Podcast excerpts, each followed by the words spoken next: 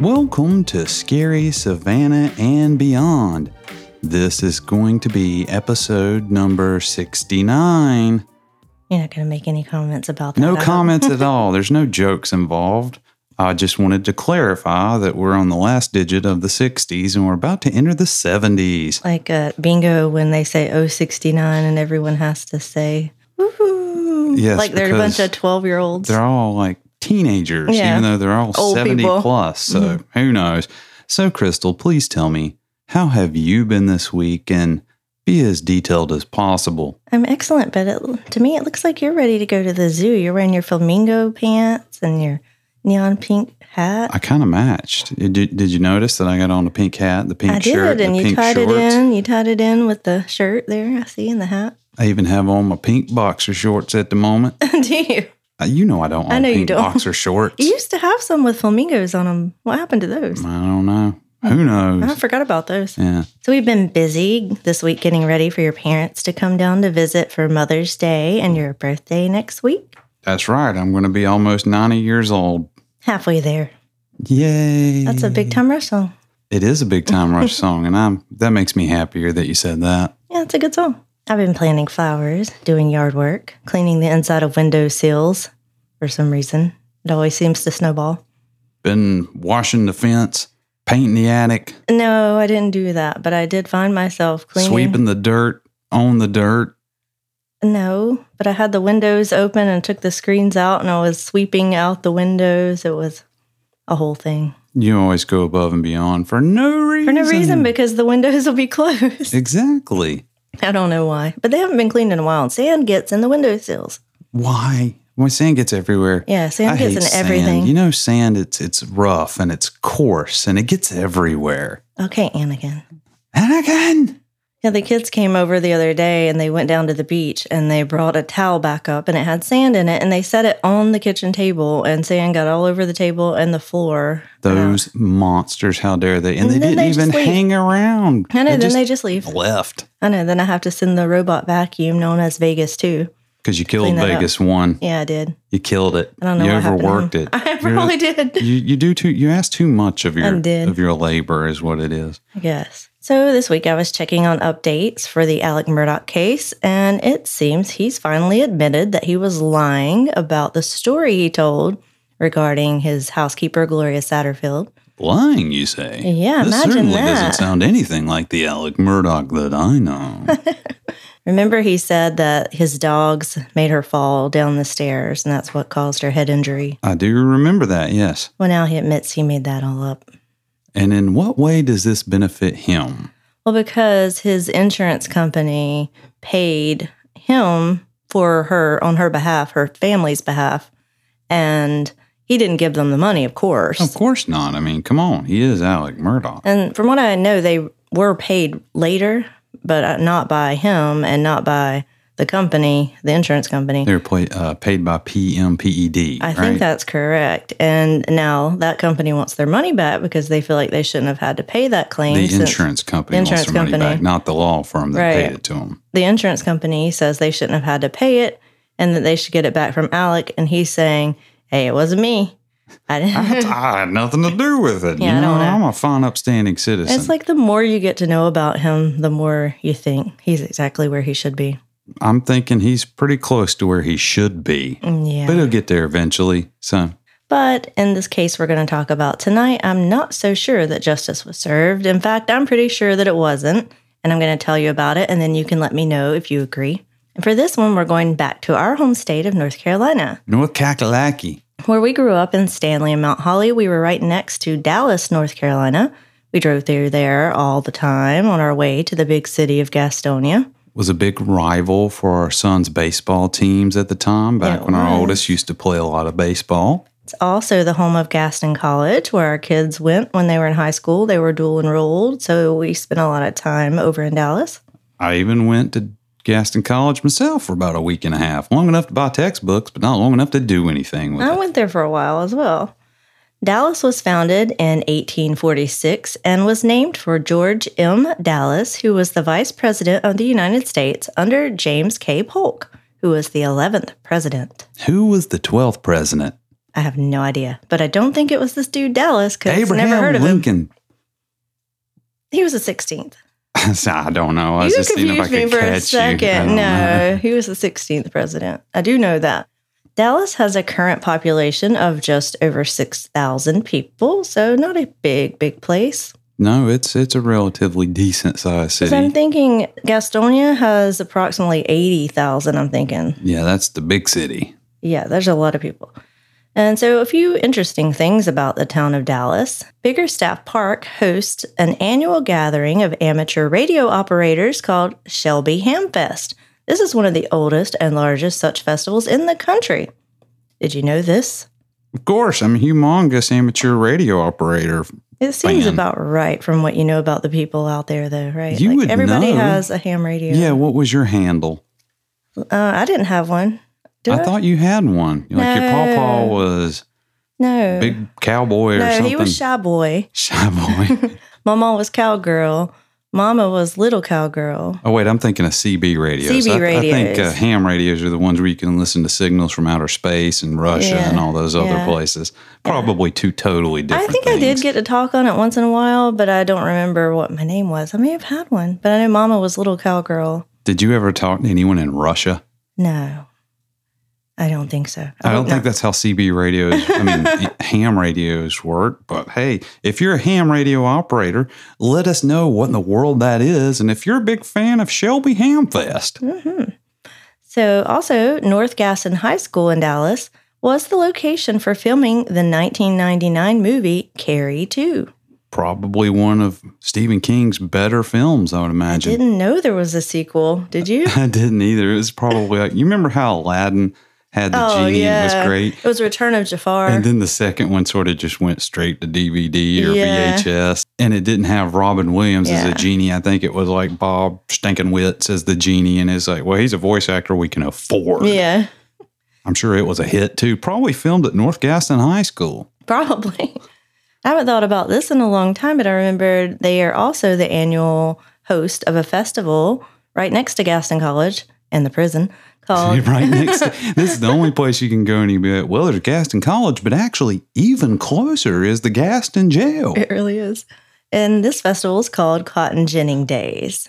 We, we love Cotton Ginning yeah. Days. Didn't your papa have a friend that would boil some peanuts Yeah, over you there? Always have to go get some boiled, boiled peanuts, peanuts from J W. Go see all the tractors. And we bought some cool stuff because it's almost like a uh, flea market yeah. too. Yeah, it has like a flea market. They have a lot of vendors out there and they sell a lot of vintage things.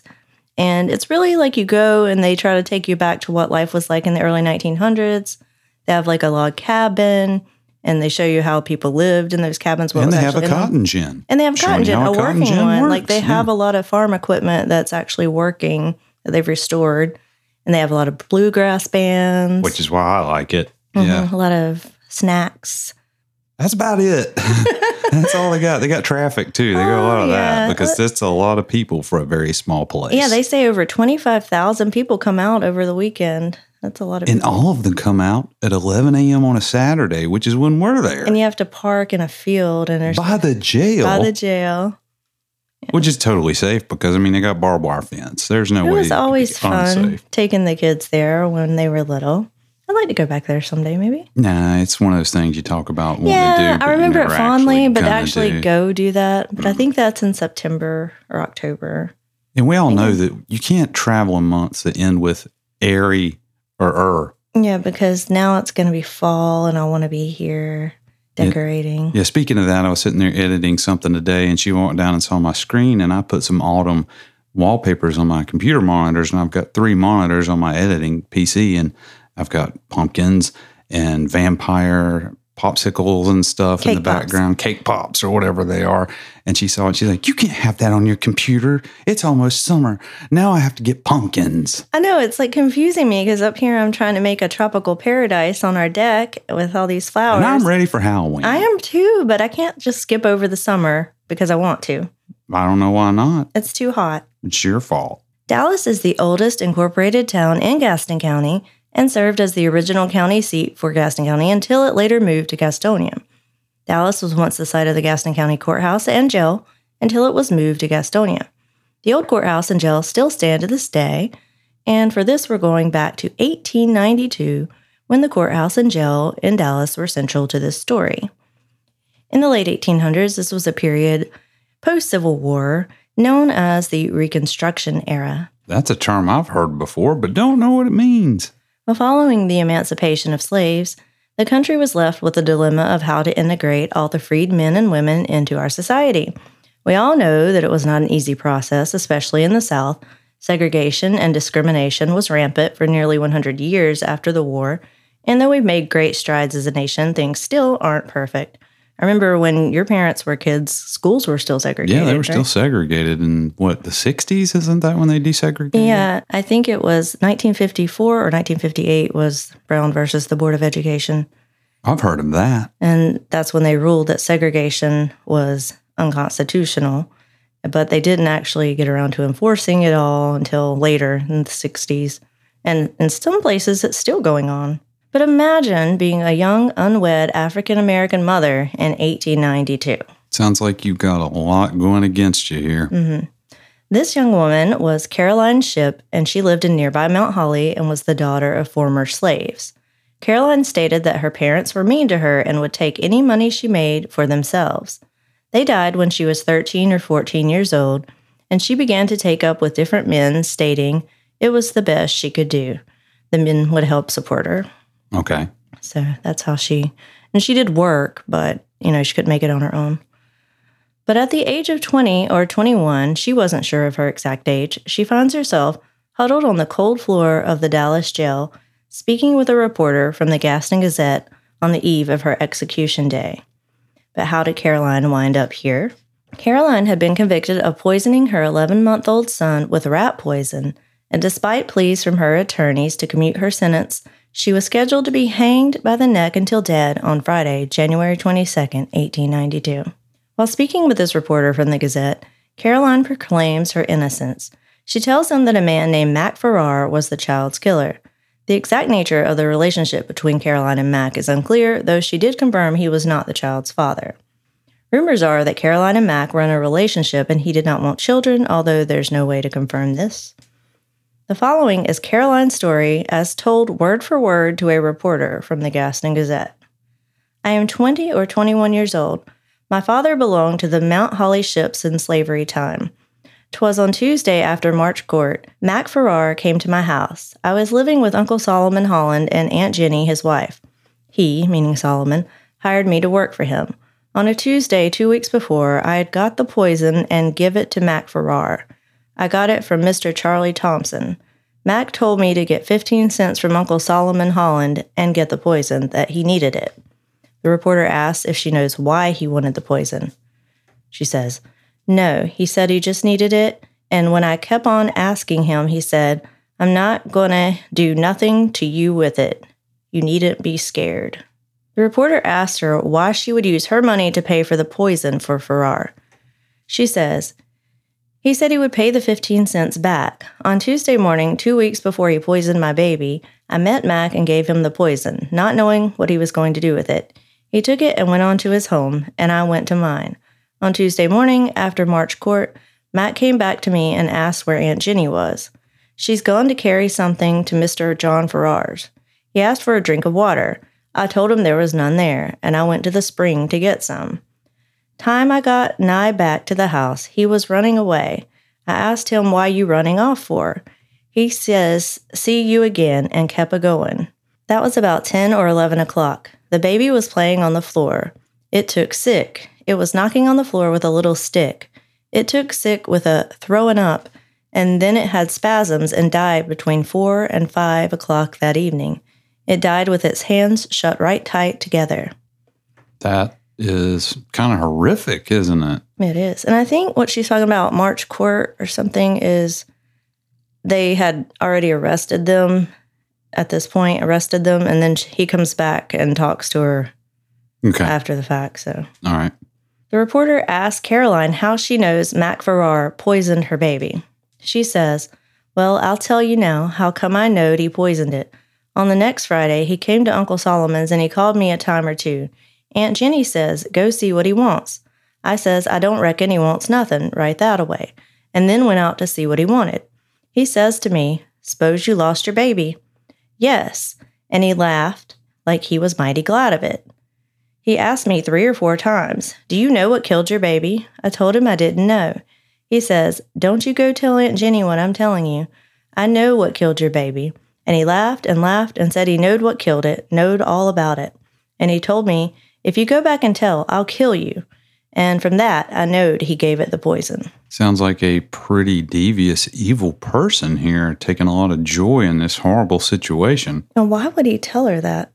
He probably thinks uh, maybe he has a reason to dislike her, and he's trying to hurt her further than just, you know, losing the child. And the whole nature of the dynamic of this relationship is just so unclear. You know, they don't specify because of the time what and was going on. I imagine on. These particular issues, they probably didn't keep thorough records mm-hmm. on those kinds of interactions. When it was time for the reporter to leave, he told her that the time was drawing near for her to die and insisted that she tell the truth if she hadn't told it already. She declared, that's the way it is. That's the truth. I'm ready to go. I'm innocent of murdering my baby. I am not afraid to die. Some pretty bold words for a young lady at that time with the, the threat of execution by hanging looming over her head. Yeah. The reporter extended his sympathies to her and asked if there was anything he could do for her before she left this world, anything she wanted. She hesitated, then she said, yes, I'd like to have some sardines. The reporter promised to have two boxes of sardines sent over to her. Based on his time with her, the reporter stated, from my knowledge of the case, I thoroughly believe that she was either innocent or of weak and unsound mental faculties. Both alternatives may be true. I believe the latter is true. That she was a weak-minded, easy, and pliant tool in the hands of her paramour. So this suggests that Caroline and Mac were in a relationship, and it also tells us that based on his interactions, he got a sense that she was easily manipulated. That is unfortunate. That's another thing she's got going against her here, is if she can be pushed around, she might have been led to do things that she wouldn't normally do or was enticed to do them and just didn't have the ability to comprehend what was happening maybe. I mean, first, just being a woman of any color, you know, at the time, you wouldn't have probably spoken your mind. And then to be a woman of color. Are you in the South? Yeah, in the South, you know. For you sure. Would, you would be very careful what you said to who and, you know. Exactly. So you could be led to do something. We'll talk more about that at the end because he does bring up an important point that happened at trial and what probably led to her ultimate conviction. But for now, we're going to go to the day of Caroline's execution. On Friday, January twenty-second, eighteen ninety-two, the headline in the Gaston Gazette read, Choked to Death by Law, Caroline Shipp, a young colored woman, is hanged by the neck in the presence of three thousand spectators, men, women, and children, white and colored, till dead, dead, dead. So I think we have this misconception today that you know, true crime is all the rage and that people are just now interested in it, but it's always been that way. It seems to be the I mean, case. Imagine traveling, because like people go down to see the Murdaugh trial, but you know, it's a car and your air-conditioned car and you go to a courthouse that's air-conditioned. You know, you're talking about traveling by horse and buggy. In the deep South. In a, on a muddy, well, it wasn't cold summer, day. Was it? No, it was it cold. Was, yeah, it was cold, so it mm-hmm. was definitely not comfortable the other direction. Yeah, so people have always been fascinated with this. Early on that cold, cloudy morning, the crowd started arriving on the muddy streets. And it was rainy, apparently. Mm-hmm. They came on horses, mules, on foot, on crutches, in buggies and wagons, all to bear witness to this poor girl's final moments.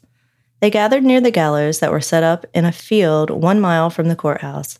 Nearby, in view of the crowd, a gravedigger dug in a potter's field, preparing Caroline's final resting place. That's... How very dreary and sad. I can't believe this happened back where we used to live. I know. The gallows were constructed of two upright posts sixteen feet high and six feet apart with a crossbeam at the top. Six feet from the ground was the platform supported on each side by the posts. A wooden pin on one side would allow the release of the platform. Caroline spends the morning in a long white gown speaking with reporters and being ministered to by two colored preachers. She continues to maintain her innocence. It seems if you were going to know that you were going to be executed and you did do it, you would confess... Especially at that, point, at that time, if you're a God-fearing person, which a lot of people were, oh, yeah. then you'd be like, well, I'm going to be hanged. Mm-hmm. And if I have something weighing on my soul, I need to admit it here for, for penance, you know? Yeah, because she was a believer, so.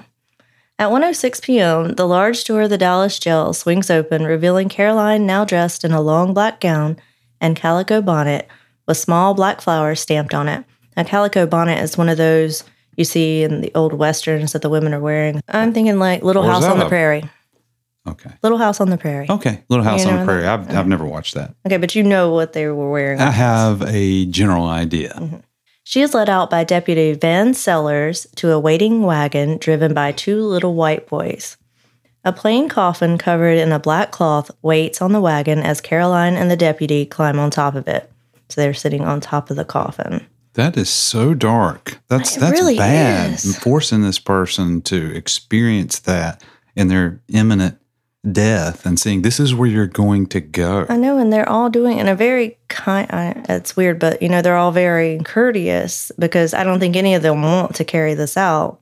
Probably you know. not. But they have no choice because the the law's been handed yeah, down. They her lawyers appealed it to the governor, and he said he couldn't do anything about it. He did get a temporary stay because I think the child died in October of the previous year. So it took them until January, which is a long time back then to actually carry out a sentence. Yeah. You know, they're usually it's like next week you're dead. So exactly. But they couldn't do anything about it. So I don't think anyone was really happy about this situation. The two ministers rode in the wagon with them. In front of the wagon, Sheriff M. H. Shuford leads on an iron gray horse.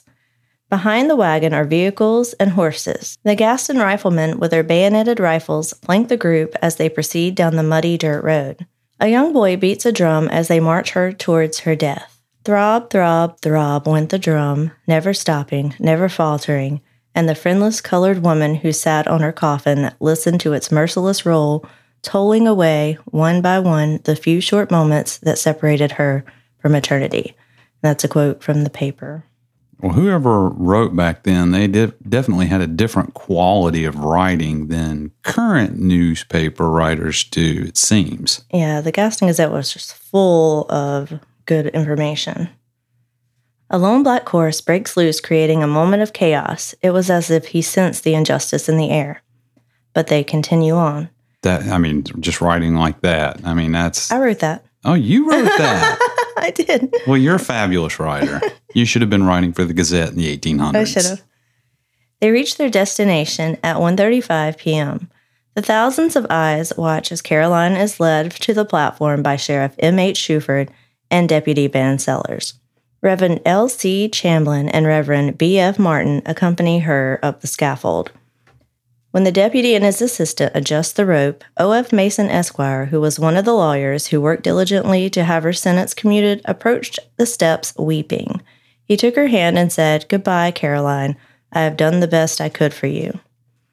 Mister Mason implores them to make sure they get the drop correct, stating, "I've dreamed for three nights that it was a butchered job and that she choked to death. Do it right. I don't want her to choke to death." At one forty-two, Caroline is encouraged to speak her final words. In a clear voice, she talks for eight minutes. "My beloved friends, I am accused of murdering my child, which I am not guilty of. I am innocent. Mac Farrar poisoned my baby." She goes on to state the same story she told the reporter previously, adding a little more detail. She says Uncle Solomon Holland found the box of rat poison in the woods near the house. She says Mac put it there to make people think that she put it there. She goes on to say, "I think my friends done all they could do to keep me from being here today. I thank them for it. But I thank the Lord that he has done more for me than they all. I'll soon be gone to meet my little baby beyond this veil of tears. Friends, I ask you all to meet me. Of course, we won't put here to stay always. If we thought we'd live always, people wouldn't think about dying and wouldn't care what they done. We must all die somehow. Every hour, every minute, every second, somebody is dying. I expect to see my sister here today, but I don't see none of my people."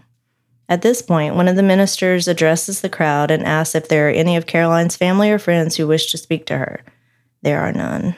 That's pretty sad. And she's pretty well spoken for somebody that they think may be kind of slow That's to what process. I think. Unless whoever wrote this article maybe, you know, put a little extra flourish he's on her words. He's saying he's writing her words word for word is what it, he says. That, and that's why she's saying words in a, in a way where the grammar in the like English doesn't um, sound yeah. correct. And she's actually making it a little bit easier to understand because as it's written, it's kind of a little hard to follow some of what she said. It is, but I don't think that has to do with her education or whatever because people talk like that in the South, even educated people sometimes. Yeah, me too. If you can't put a apostrophe in it and shorten it, then is it even a word a Southerner will say? All right. Caroline continues. Well, it's mighty hard. May the Lord be with you all.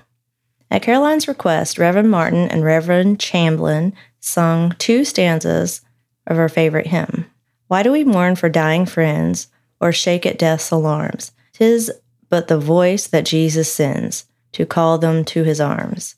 Are we not tending upward too as fast as time can move? Nor should we wish the hours more slow to keep us from our love. Caroline began singing with them, but trailed off before the end. After the singing, the crowd bowed their heads as the Reverend offered a prayer on behalf of Caroline's soul. We pray thee to bless and strengthen Caroline in the hour of sore affliction. Give to her victorious faith, and oh, may she realize thy presence.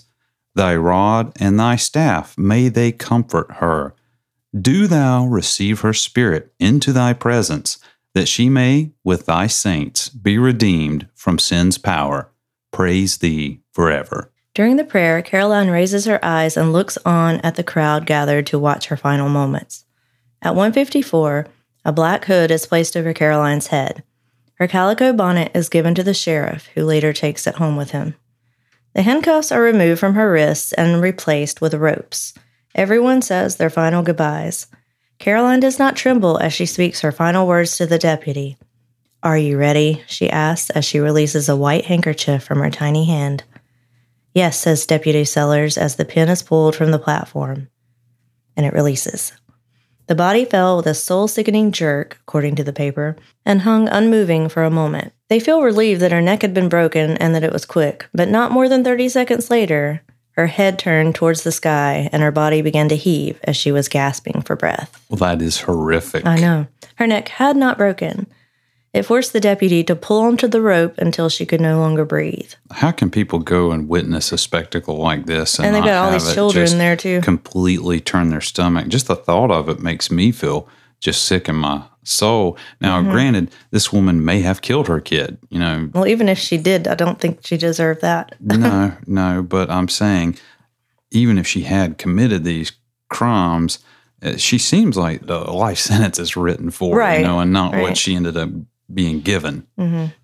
The reporter describes this as a scene so sickening beyond endurance that he has to turn away and leave. I bet it was. It's mm-hmm. probably something he never forgot the rest of his life. But he said that no one there would ever forget it, and he says he thinks people would measure time by before this and after this. I'm sure it would change a person yeah, to be yeah. experience ex, to experience something mm-hmm. of that, because you got to imagine a lot of these people that came probably had never seen anything like oh, I'm this sure. and didn't know what to expect, and they probably felt like a big sporting event or something, and then you realize a human being is being put to death, right. and that sort of changes and the dynamic woman, of everything. You know, a very young woman, mm-hmm. from what I'm understanding here. Mm-hmm. So, in what way could that be considered entertaining? I don't know. This story really got to me as I was researching it. So I thought, well, they must have some evidence that she's guilty, right? And whatever happened to Mac? Surely there's going to be some kind of evidence here. Well, Mac was acquitted of murder based solely on the testimony of two men, Will Davenport and Billy Cannon. Just were, testimony. Is that all it took back in the day to be scot-free from murder charges? Right. They were described as upstanding citizens.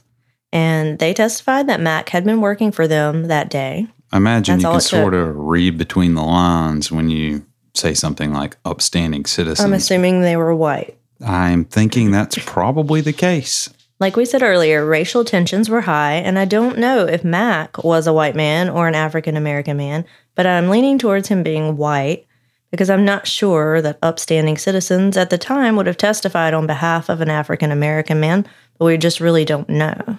Yeah, I guess there is no way to know. It's not Mm-mm. to say that they they wouldn't have, but at the same time, I feel like, like they, they wouldn't get the same kind of treatment that right. say... But why would they stand up for a, uh, an African-American man but not an African-American woman? It seems like they would lean towards the woman. So that's what makes me think it's a, a white man.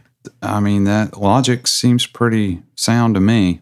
It said, though, that as soon as he was acquitted, Mac left town. I'm sure he was ready to get out of oh, there. Oh, as soon as he gets away, he gets away. Mm-hmm. So that doesn't sound suspicious at all. Now, earlier I told you that the reporter that spoke with Caroline suggested that she might be an accessory to the crime, perhaps. And what led him to this is that two men, Mister Kit Hamlet and Gerard Thompson, testified in court that she told them that she had handed Mac a spoon and helped to mix the poison. Well, that sounds a whole lot like a different story than what I've heard so far, though. Mm-hmm. It was also alleged that she testified to that in court, that she got some water from Mac, helped mix the poison in the spoon, and then went and looked away because she didn't want to see the child take the poison. Caroline denied this to the reporter. She said she didn't say that. They didn't have a person sitting there writing down what these people said That's in what court? I want to know. Like, you know how they take notes? So, you know, when did that court start happening? I don't know. We need to find out because that's there's no way to find out what she said. How is anyone accused in... How can you prove it to anybody what actually happened unless you're in the courtroom then? Yeah, that's what he was saying. He said he took the word of these two men that said that said she testified to that. Yeah, and did she do that? Probably she says she didn't. Not. You yeah. know, why would she? Right. And she says that she's been asked so many questions, she doesn't remember everything she said, but she knows that she didn't like say that. That seems like a pretty glaring omission. Yeah, she says she didn't she say that. She said that. He went on to say that once or twice during the interview, she would whisper the last words of her answers to his questions. This, along with the perceived contradictions, led him to believe that her mind was not clear, because he was believing these men saying that she did testify to this, because mm-hmm. he knew that they were, you know, trustworthy, so why would they say she did if she didn't? That is a good point, yeah. But who knows? Apparently, nobody kept records, so nobody knows except for her and God and mm-hmm. maybe the people that were in the courtroom at the time. He also asked her if she had ever had any other children. She told him that she had had another child that died three or four years prior at the age of six months. This would have made Caroline sixteen or seventeen at the time. It died from a hurt, the doctor said. It was jumping on a chair and jumped out on its face. It died bleeding at the nose, and the doctor said it was hurt inside. When asked if anyone had ever hinted to her that she had poisoned that child also, she said no. So, I've never heard this part, you know, that she had another child that died. That seems kind of a little bit suspect, maybe? I, I don't this know. This is all playing into why he thought maybe she was, you know, somewhat involved in Possibly it. Possibly suspect in the crime that has been committed. She said the name of the father of that child was Jack Davenport, and this got me to thinking about the two men who testified in defense of Mac Farrar. One of these men was named Will Davenport, and we don't know. Were they related? Would he have had a reason to want Caroline to be convicted? All these are questions I wish I had answers for, but...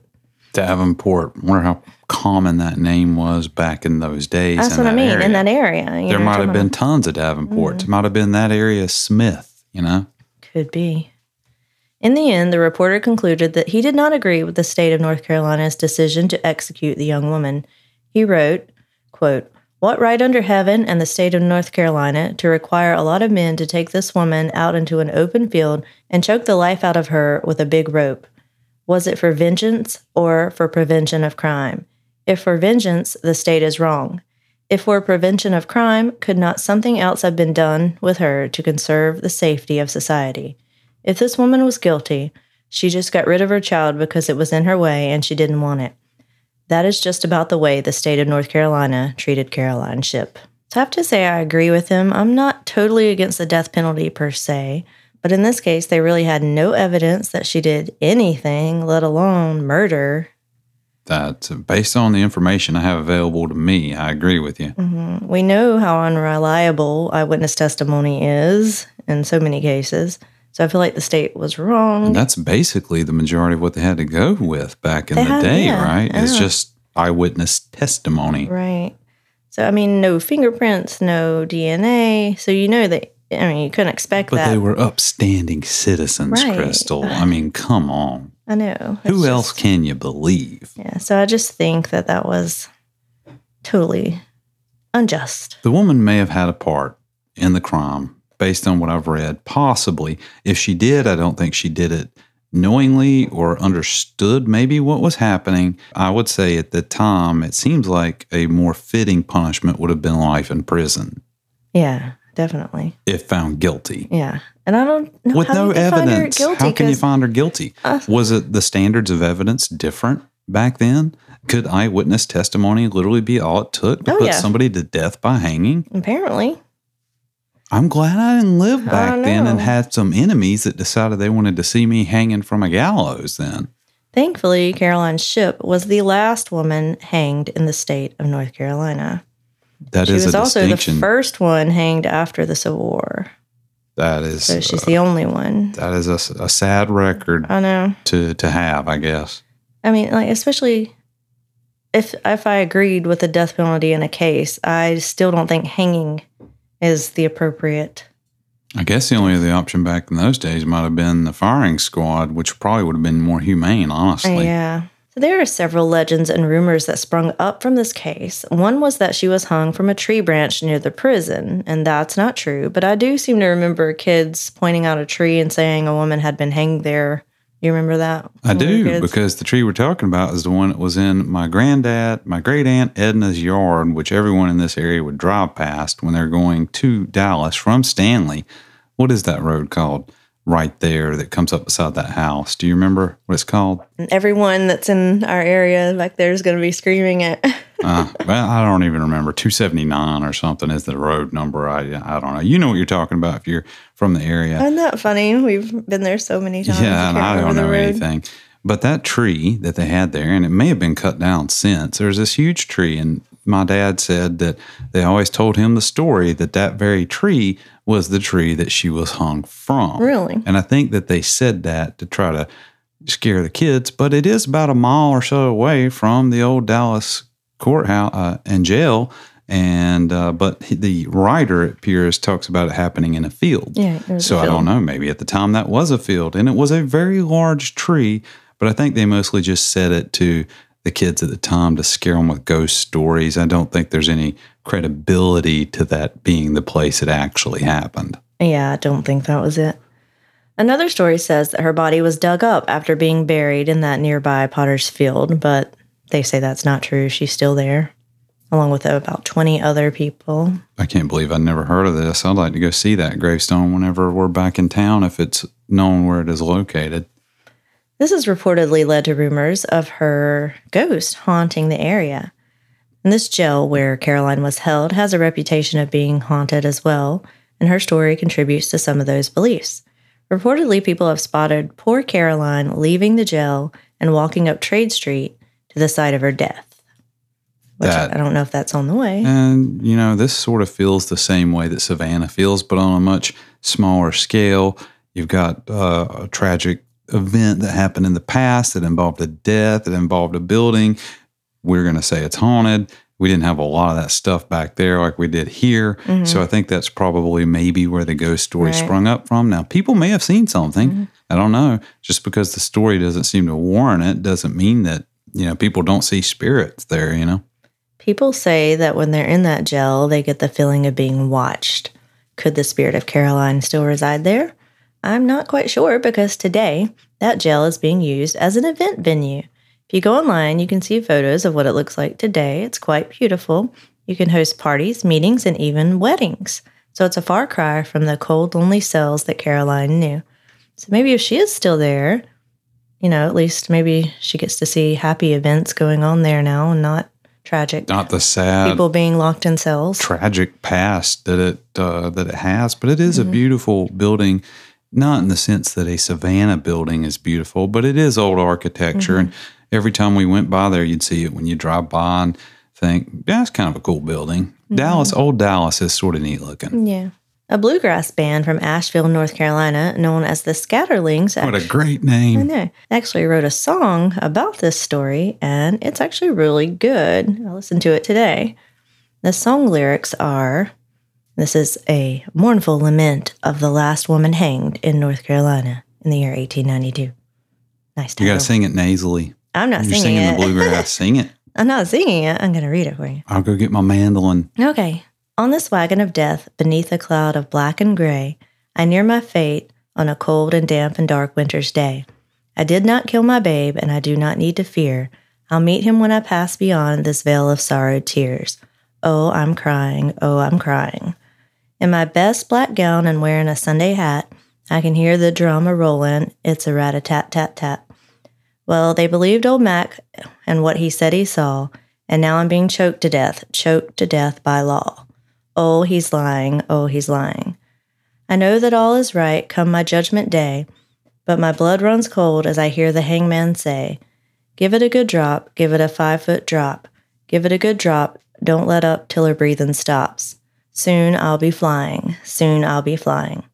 To watch me die are one hundred and fifty score. My kerchief slowly falls as he drops the gallows door. I did not kill my babe, and I do not need to fear. I'll meet him when I pass beyond this veil of sorrowed tears. Oh, I'm dying. Oh, I'm dying. So you can go on YouTube and search Caroline Shipp, and it's the first thing that comes up, so it's a really good song. But I basically could have just read you the song, and it would have told you the whole story. It's they did. basically the whole story right there. They did do a good job summing it up. Historically accurate bluegrass songs, they all tend to be pretty much that. Yeah, it was really nice. So that's going to bring us to the portion of our episode where we... Insert graphic here. What, what we're, we're watching. watching. So we finally found a show that combines my love of competition shows and Brett's love of random violence. And flamethrowers. And this show... Flamethrowers. This show is called BattleBots. Now, at first, you might think you wouldn't like this show if you're and anything you like me. You would be wrong because you are super critical of amazing robot violence. I thought I was. I'm usually very judgy. When I think about watching a show, I'm always trying to be like, eh, I don't know about this. But it just randomly came on the other day, and I immediately thought, I'm going to hate this. But just a couple minutes into it, I was invested. Now I'm learning all about the different type of bots. There's spinner bots, flipper bots. We're we're talking about building one yeah, without any knowledge of how to do like metalworking or I engineering. I just want to design it and like, but I'm not going to build it, but I just want to design it. Just one. Hand it off to somebody. Build this yeah, for me. Like how much unlimited. Can it possibly cost? Oh my gosh. If we get into that, y'all. Hmm. So we even found out they film in Las Vegas, and we're going to be in Vegas in a couple weeks. So we're hoping to catch a show while we're there. I hope so. I don't even care if it's like the discount Dollar Tree version of the people trying to climb up the ranks. I want to see something blow up. I want to see Ribbot. I do too. I don't even know if he's still involved in the competition. He so is. We just started around season six, I think. Well, we didn't even go to the seven beginning. Season is the current season, I believe. It's seven or eight. I think it's seven. And so I just went back to watch season six because we were like somewhere in the middle of seven. I just want to see things blow up, and they don't always blow up. Occasionally it's a dud, but it's sort of like a U F C fight. I've seen U F C fights. Well, I've seen a U F C fight. It was blown up like it's a big deal, and there were several multiple bouts that happened before it to lead up to the title yeah. match. Yeah, and yeah. I was like, okay, well, whatever. I was at my friend's house, and he had bought it, so I was like, I'll sit with you and watch it. Got near the end. The, the, after an hour and a half or two hours or three hours or however long this thing went on, the guy got up there and it's like, all right, everybody, fight. twenty seconds later, the match is over. The guy's knocked out. And I'm like, you paid sixty-five dollars to rent this. I remember that. And the pay-per-view. Nothing exploded. Yeah, it was pay-per-view. I remember that. It was literally like a knockout in like should catch a minute. On fire. Mm-hmm. So after watching several episodes of this, Brett, what is your rating on our arbitrarily chosen scale of one to twelve dog treats? I give this thirteen because I thought you would. It's thirteen stars. I can't even do a graphic for those, but it's it's everything you want out of a television it show. Is. It's got everything you could ever want, which includes violence, robots. Oh, the the commentators are funny. Commentators Farouk are funny. Farouk is hilarious. Yeah, he is. He's They've the got host. This guy that sounds like he's probably wishing he was announcing for the N F L, and maybe he has. Because he's got that voice. Yeah, he really seems to enjoy this job, though. I yeah, mean, he does the, a good job. The announcers are hilarious. Yeah. I love those guys. They get so excited about this robotic violence. Mm-hmm. I should totally be checked out and make sure that I'm safe to be in society. You should be. So what's your rating, then? I'll give it a twelve. I actually love this show, and every time you fall asleep, I just keep watching. Well, you shouldn't do that. I know. Because now I'm going to miss it. I know. And then I have to go back and show you the best fights. But it's the kind of thing you can just watch yeah, over and over again. Yeah, you can just pick up anywhere. Yeah. yeah, and that way we can just sort of skip through the, the rinky-dink fights and see the ones where the robots pick the other ones up and throw them like twenty feet. I know. There's like this one the robot. Lights out of the ceiling. And it immediately just got its bill broken off and... just kind of like puttered around the ring and it didn't do anything. The duck. Yeah. And then there was another one where this massive thing came out and the other one ran over and knocked its wheel off and it just fell over. And it, I don't know what it is about it. It's mesmerizing. I to love watch it this. When they knock them out of the arena entirely. I liked it when they smashed a light out of the ceiling uh-huh. picture because of the shrapnel going everywhere. Yeah, they're inside of this big battle box that is bulletproof because. So they say. Oh, that's what they say, because the things go, they're, they weigh several hundred pounds each, and they don't look like it. When you see them, they look like little tiny things. But when they're up next to a person, they look huge. So they make a lot of damage. So if any of our listeners are into BattleBots or have a BattleBots team, let us know. We want to come hang out with you yeah. and maybe give some input on how to design it. We actually both have come up with a really cool idea for a robot, and we would love to talk about oh, it. Oh, yes. So that's going to bring us to the portion of our show that we like to call Layla, Layla and, and Coffee Talk. Talk. It took me three times to say that. You didn't hear it. It was, it I'm struggling today. So the girls are super excited. Grandmommy and Granddaddy are coming to visit. They've been working very hard in the yard with me to get all the palm trees trimmed and the grass weed-eated and the flowers planted. They see me put on gardening gloves, and they lose their little minds. Coffee especially seems to enjoy gardening gloves appearing on the scene. It's like I'm bending over, and I'm trying to pull weeds out of the ground, and she, her face is right there in my way, like just in She's the, what we call a work buddy a work in buddy. the industry. She is so funny. And Layla kind of tries to stay clear of, like, the weed eater and stuff. Like, Coffee, I have to end up putting her in the house sometimes because she wants to attack it. She's trying to save you from it. She, she knows it's dangerous. Yeah. So she's going to go face first into the weed eater. They also started working out this week, and they thought that was a lot of fun. Layla, Layla immediately plopped down on my yoga mat, and then they started a tussle right in my way. So, you know, I got a lot of working out done. Their tussles are legendary. There's actually a portion of our yard that we name Tussle Tunnel, and that's where they go to run back and forth and attack each other. It's yeah. it's glorious, really. Usually if Layla comes in without her collar, we know where it is. It's she in Tussle Tunnel. She lost the tussle in Tussle in Tunnel. Tussle Tunnel. So, you know, I've been getting stalked by this guy online that wants you to work out. He's like in my news feed and my emails for some reason. He showed up my emails, I mean, my news feed as well. And I was like, you know, dude, I'm already under my goal weight. I don't need your services. Yeah, but you want to get abs, see? It's not that you got to lose weight. I do? Yeah, you do. I do. It's about to be summer. Don't you want some abs? I've never had abs in my entire life. Well, it'd be a new experience. Are you trying to say that I am not attractive enough for you as I did not say, is? I didn't say that. Just saying. Does this that, hat not do it for you? As we get older, got to work a little Speak harder. For yourself. I'm halfway to ninety. I ain't dead yet. Got to work a little harder. Oh, well, that doesn't mean much. Just a little harder? Okay. I know. I tried to get I'll you to get do, out of the chair twice an hour then. I tried to get you to do the ab workout with me last night, and you wouldn't do it. Yeah, well, I got this very important Call of Duty thing coming up. I you know, totally got to get right on that. So it only takes twenty minutes, so you can't even play a match in twenty minutes. I feel like mentally it's preparing me to maybe at some point do an ab workout if it comes around to it. I don't think that's going to happen. No, probably not. So if you'd like to find us online, you can go to scary savannah and beyond dot com. You can also find us on all social media by looking for the user at Scary Savannah. Please always remember we need coffee and lots of it, even though it caused me to be up late at night last night, I think. I just can't stop drinking it.